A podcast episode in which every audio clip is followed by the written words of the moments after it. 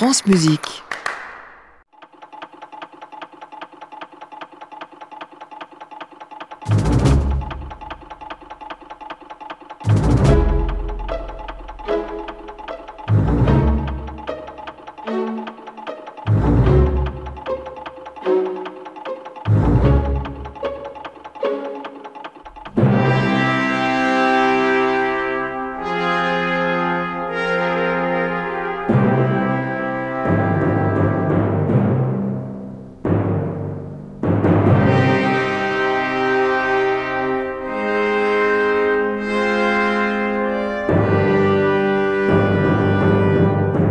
Purcell pleure sa reine, c'est comme si vous y étiez.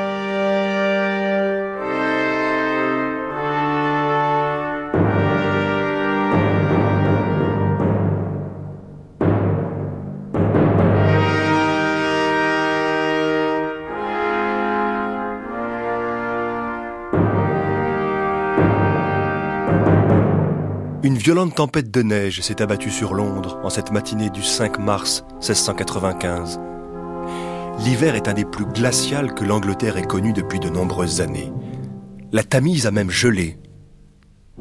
Pourtant, combien sont-ils à s'être levés dès la première heure pour aller rendre un ultime hommage à leur souveraine, la bien-aimée reine Marie, reine d'Angleterre, d'Écosse et d'Irlande, qui vient de mourir à seulement 32 ans? Oui, ils sont venus par milliers pour tenter d'assister à ces funérailles grandioses en cette abbaye de Westminster, la même où cette reine Marie avait été couronnée avec son époux Guillaume six petites années auparavant. On peut dire que les Britanniques l'ont aimée comme peu d'autres, cette reine. Sa mort brutale, tellement inattendue, a suscité la consternation générale. Parmi ces sujets qui la pleurent, L'un d'entre eux est particulièrement touché. Il est compositeur et s'appelle Henry Purcell. Lui, plus qu'aucun autre, a célébré, fêté, chanté Marie d'Angleterre. Il a composé certaines de ses plus belles pièces en son honneur. Et c'est pourquoi, en ce 5 mars 1695, Purcell reste muet, toujours sous le choc. Pourtant, depuis la tribune, il écoute les accents de sa musique s'élever sous les voûtes de l'abbaye.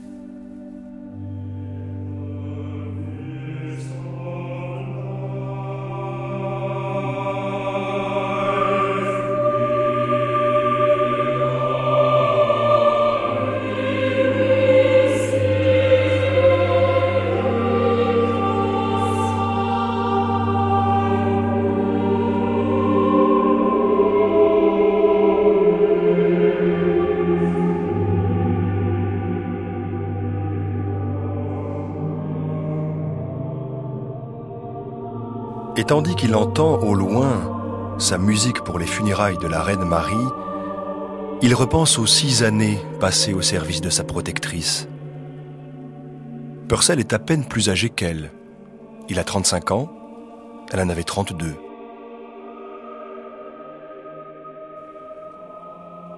C'est 12 ans plus tôt, en 1682, qu'il a été nommé organiste de la chapelle royale, avec pour obligation de composer de la musique pour les fêtes religieuses et les fêtes profanes. C'était sous le règne de Charles II, car il a déjà servi deux monarques avant Marie. Charles II, jusqu'en 1685, Jacques II, jusqu'en 1688, et puis Marie. À ces têtes couronnées, Purcell a offert 24 odes, dont 6 uniquement pour sa chère reine Marie. Six odes pour chacun des six anniversaires qui ont marqué son règne. Malheureusement, ces moments joyeux sont passés. L'heure n'est plus aux réjouissances en ce 5 mars 1695. Après la marche d'introduction, jouée par les timbales et quatre pupitres de trompette, c'est le départ du cortège funéraire. Purcell a refermé le service sur l'anthème Thou knowest, Lord, the secrets of our hearts. Vous connaissez, Seigneur, les secrets de nos cœurs.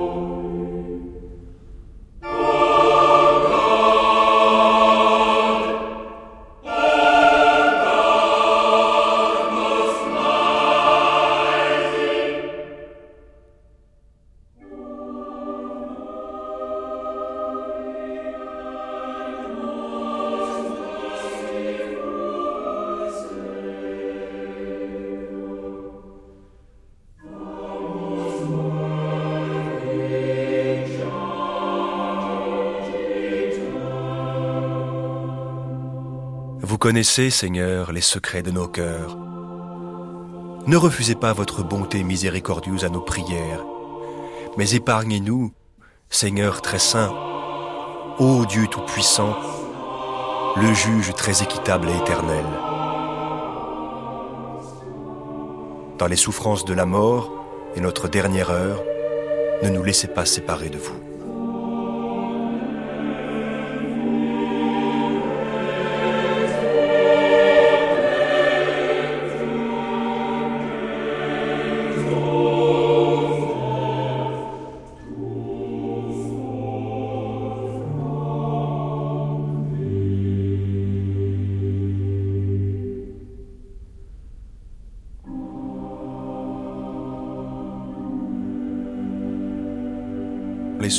De la mort. Les souffrances et la mort Oui. On peut dire que la souffrance et la mort sont familières à Purcell. La mort semble scander sa vie depuis sa plus tendre enfance. Il faut dire que dans Londres, à l'époque, les conditions d'hygiène sont inexistantes et les causes de décès extrêmement nombreuses. À l'âge de cinq ans, son père meurt. Peu après, c'est une terrible épidémie de peste qui s'abat sur Londres. La peste montra le début de ses futures cruautés vers la fin de l'année 1664, rapporte un médecin. Deux ou trois personnes moururent subitement dans une famille de Westminster atteinte de symptômes qui manifestement déclaraient leur origine. Là-dessus, quelques voisins timorés, par peur de la contagion, déménagèrent pour la City, emportant avec eux le germe pestilentiel à la suite de quoi la maladie prit soudain de la vigueur et répandit son poison fatal. En quelques mois, presque 100 000 personnes décèdent dans la seule ville de Londres, soit près de 20% de la population. Les portes des maisons frappées par la peste sont marquées d'un signe rouge. Des odeurs de cadavres flottent sur toute la ville. Le tocsin résonne sans cesse. 10 000 morts en moyenne par semaine. Le jeune Purcell en réchappe miraculeusement, mais il côtoie la mort, respire son souffle. Quelques mois plus tard, en 1666, c'est un incendie redoutable qui dévaste tout. Et encore une fois, l'enfant Purcell assiste, tétanisé, à la disparition de nombreux proches, à cause de ce feu vorace qui emporte la ville de son enfance. Londres est quasiment rasée.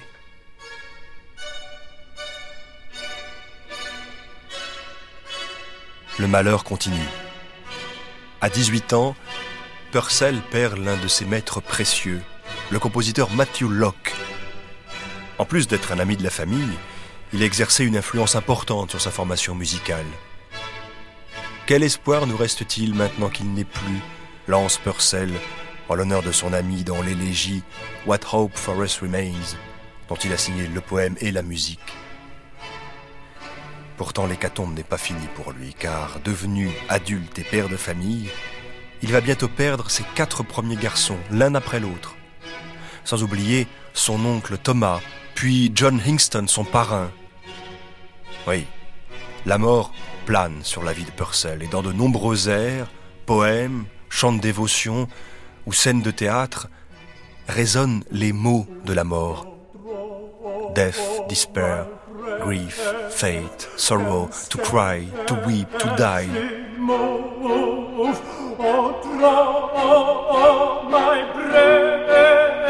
Let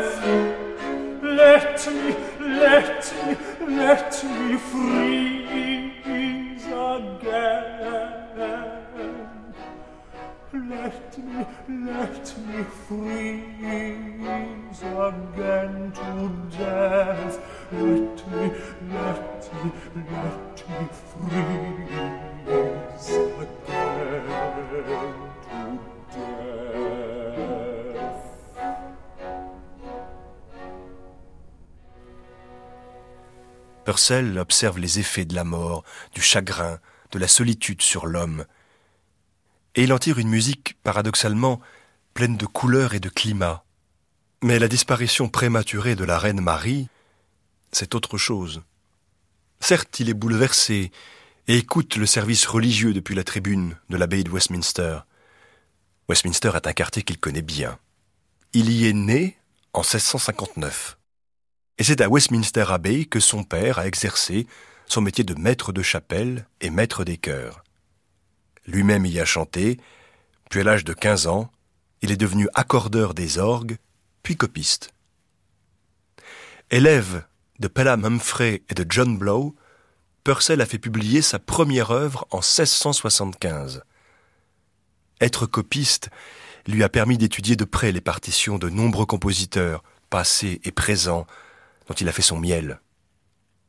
Son style s'est affirmé, et lorsqu'il remplace John Blow aux orgues de Westminster, voilà qu'il écrit une série de fantaisies et de sonates, et puis sa première musique de scène.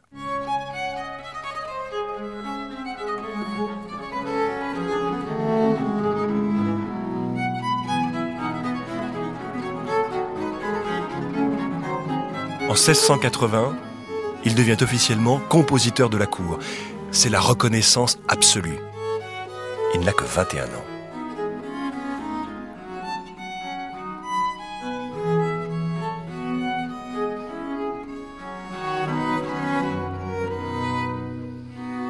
Est-ce un paradoxe?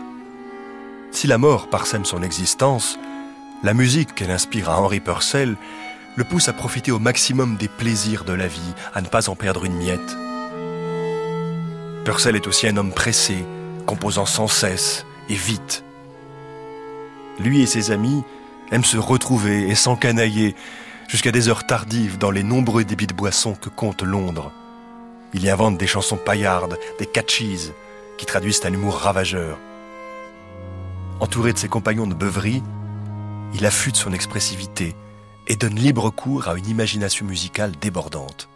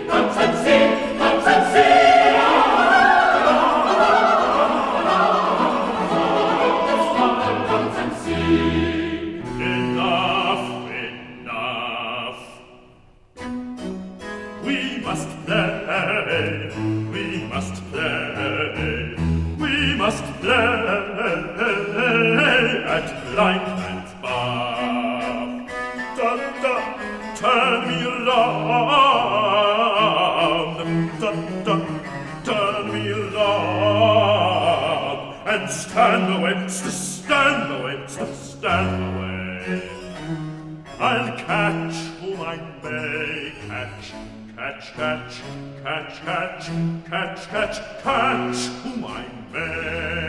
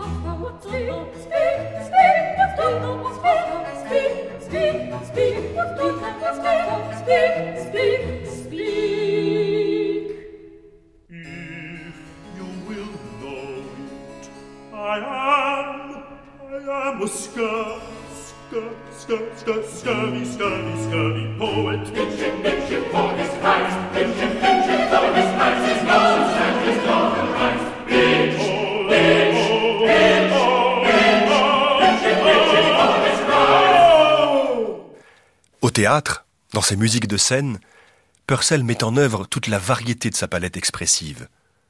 La musique The Fairy Queen, par exemple, inspirée du songe d'une nuit d'été de Shakespeare, sonde aussi bien le monde fantastique du sommeil et du rêve que celui, plus terre à terre, des hommes en prise avec le jeu et la boisson. Purcell, qui a surtout été jusque-là un compositeur de cours, est en train de devenir l'un des compositeurs de théâtre les plus demandés et les plus prolifiques. S'il laisse un seul opéra, Didon est né, en 1689, il achève quatre semi-opéras, dont Fairy Queen, King Arthur et Indian Queen sont les plus célèbres.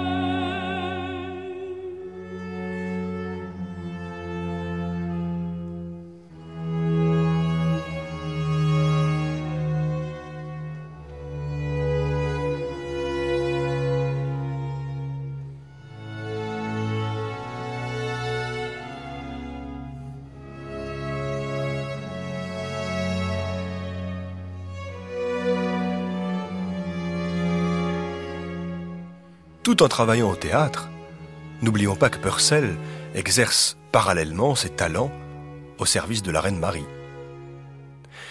Marie n'est pas bien connue des Anglais lorsqu'elle accède au trône en 1689.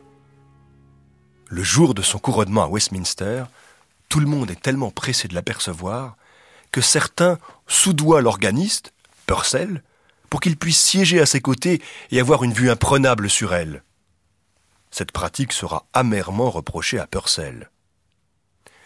Pour l'événement en tout cas, il a repris une des anthèmes utilisées lors du couronnement précédent, I was glad, tout en composant Praise the Lord, ô Jérusalem.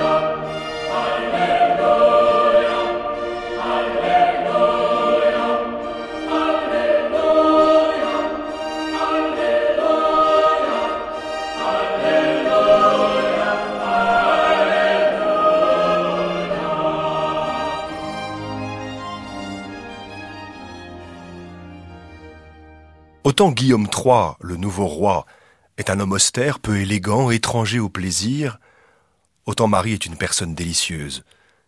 Protestante comme son époux, à la différence de son père Jacques II, catholique, à qui elle succède, Marie II est une grande et belle jeune femme, une brune d'un mètre quatre-vingts, dotée d'une réelle gentillesse.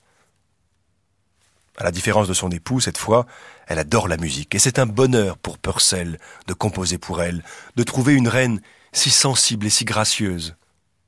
Trois semaines seulement après son couronnement, Henri Purcell lui adresse sa première ode d'anniversaire pour grand chœur et orchestre. Now does the glorious day appear. Cinq autres odes suivront.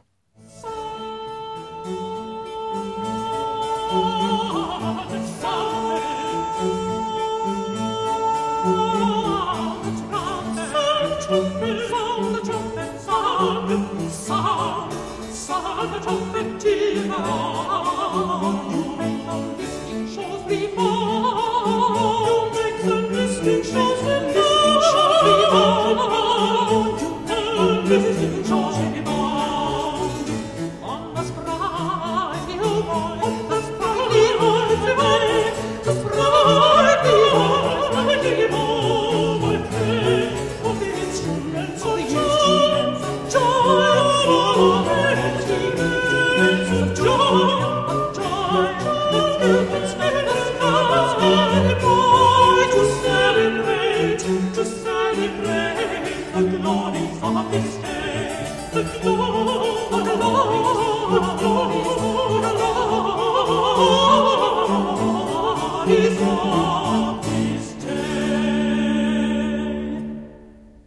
La mort de la reine, en décembre 1694, surprend tout le monde. Tout s'est passé tellement vite. À l'automne, pourtant, tout semblait bien aller encore, avec les festivités de la Sainte-Cécile, où Purcell a fait jouer son Tédéum, devant le couple royal. Et puis, et puis Marie est tombée malade. Pendant que le roi Guillaume s'absentait pour des motifs politiques, la santé de son épouse peu à peu s'est détériorée de plus en plus vite. A-t-elle contracté la variole? Sans doute car une épidémie s'est répandue comme un éclair dans Londres. Elle renvoie tout le monde pour empêcher la propagation de l'infection. À sa mort, le 28 décembre, une période de deuil national est décrétée. Tous les théâtres ferment leurs portes et la dépouille de la jeune reine est déposée sur un lit auprès duquel ses sujets viennent prier pendant plus de deux mois. Marie était tellement populaire que ses funérailles doivent être grandioses. aussi grandiose qu'a été son couronnement en 1689.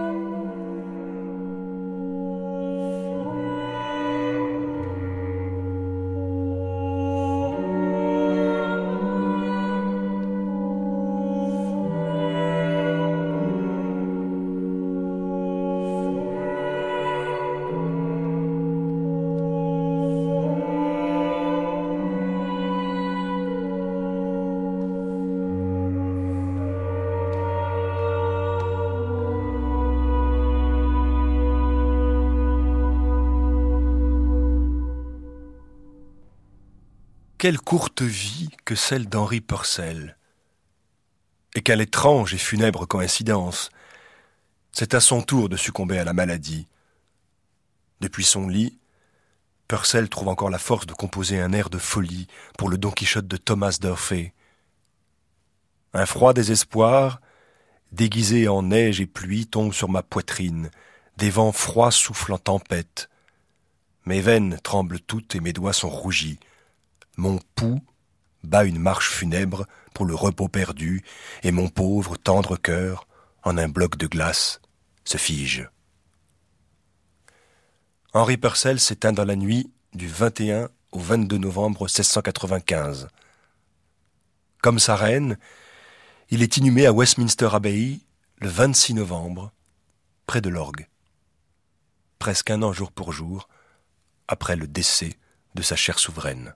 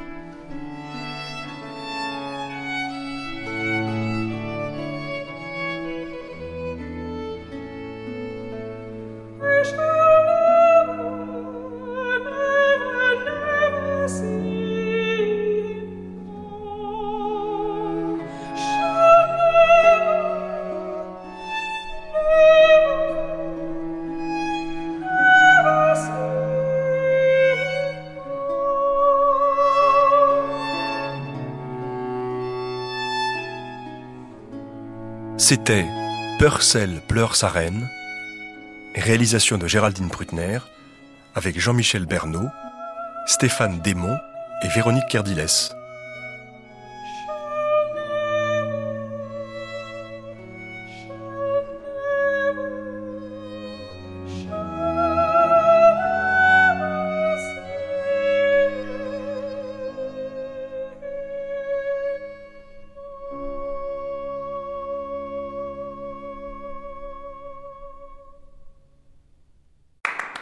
Réécouter sur francemusique.fr.